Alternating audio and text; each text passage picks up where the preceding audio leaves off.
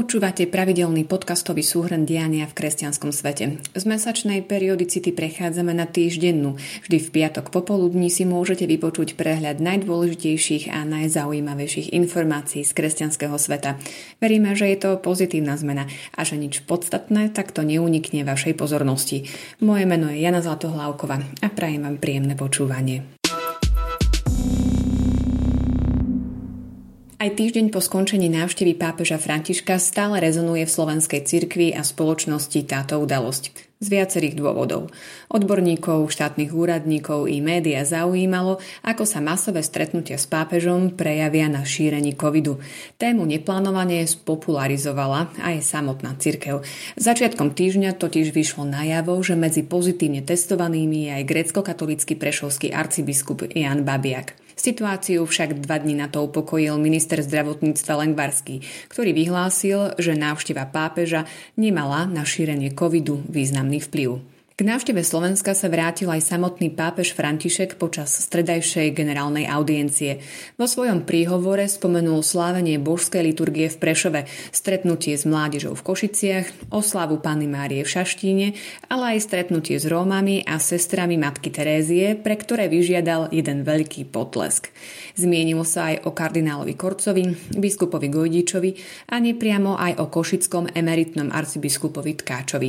Tieto slová si priamo vypočulo aj 150 Slovákov, ktorí sa v Ríme zúčastnili na tradičnej púti vojenského ordinariátu. Svoj príhovor pápež uzavrel výzvou k modlitbe, aby semienka zasiate počas apoštolskej cesty priniesli dobré ovocie. A to je priama výzva. Ako s Františkovým posolstvom naložíme u nás doma na Slovensku? Každý by mal začať od seba, osobnou reflexiou.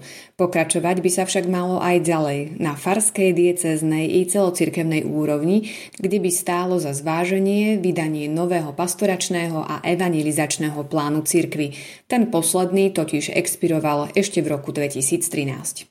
A do tretice pápežovú návštevu nám pripomenul aj talianský jezuita Antonio Spadaro, ktorý zverejnil prepis rozhovoru medzi pápežom Františkom a slovenskými jezuitmi na apoštolskej nunciatúre v Bratislave. Svetý otec rozprával aj o gender ideológii, klerikalizme, náboženskej rigidnosti, tzv. tridentskej omši, ale aj o tom, že po niektorí by boli najradšej, keby už nebol medzi živými. A svojim reholným spolubratom dal aj jednu praktickú radu. Citujem.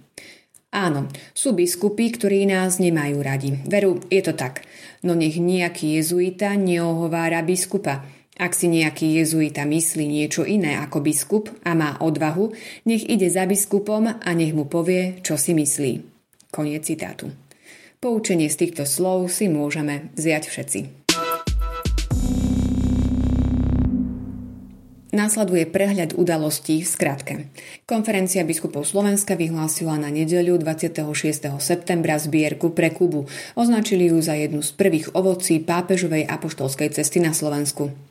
Kňazi vo farnostiach musia opäť obmedzovať účasť veriacich na bohoslúžbách, keďže okresy na covid mape postupne prechádzajú do červenej a bordovej farby. Neraz preto čelia hnevu veriacich, ale musia zápasiť aj s právnou neistotou, či vôbec majú právo vyžadovať od účastníkov bohoslúžieb doklad o očkovaní či testovaní. Viac sa dočítate v článku redaktora Pavla Hudáka. Rehola redemptoristov si pripomenula sté výročie svojho príchodu na Slovensko. Nový asteroid, ktorý objavili slovenskí astronómovia, bude pomenovaný po zosnulom kňazovi Antonovi Srholcovi. Rada pre vysielanie a retransmisiu uznala za neopodstatnenú stiažnosť na vysielanie svätej Omše, ktorú na slávno svätých Cyrila Metoda celebroval v Nitre poľský arcibiskup Stanislav Gadecký. Divák sa stiažoval, že RTVS odvysielaním omše, počas ktorej arcibiskup odsudil potraty, rozvody, homosexuálne zväzky a liberalizmus, zasiahla do ľudskej dôstojnosti a základných práv a slobôd. Rada Európskych biskupských konferencií si pripomína 50. výročie svojho založenia.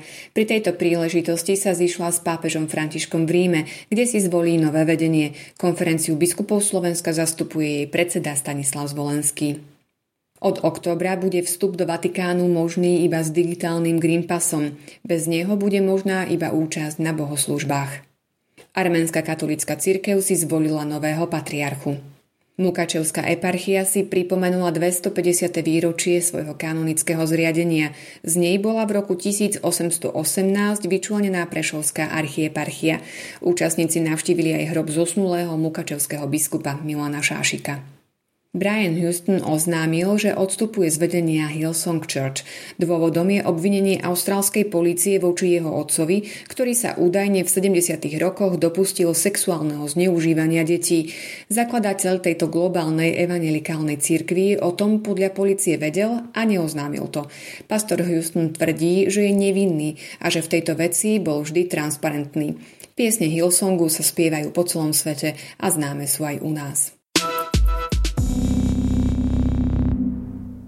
A na záver máme pre vás už tradičnú knižnú bodku. Zdá sa to priam neuveriteľné, ale ešte aj dnes musí veriaci človek na svojom pracovisku, v škole či priamo v rodine vyvracať rôzne nezmysly o katolíckej cirkvi. Aby bolo jasné, nie že by sa v jej 2000 ročných dejinách chyby nestali, dokonca ich nebolo málo. Avšak maľovanie čiernych legend a živenie nepravdivých mýtov neraz stojí na vode. Pritom, ak všetky tieto zlyhania dáme na pomyselné misky historických váh, prínos katolíckej cirkvi pri budovaní západnej civilizácie ich výrazne preváži. Nedávno vyšla vo vydavateľstve Postoj Media kniha Ako katolícka cirkev budovala západnú civilizáciu. Je to čítanie poučné, zábavné, no najmä fascinujúce, tak ako celé dejiny katolíckej cirkvi. Počúvali ste týždenný podcastový súhrn diania v kresťanskom svete, ktorý pripravili Imri Gazda a Jana Zlatohlávková. Prajem vám požehnaný víkend a do počutia opäť o týždeň.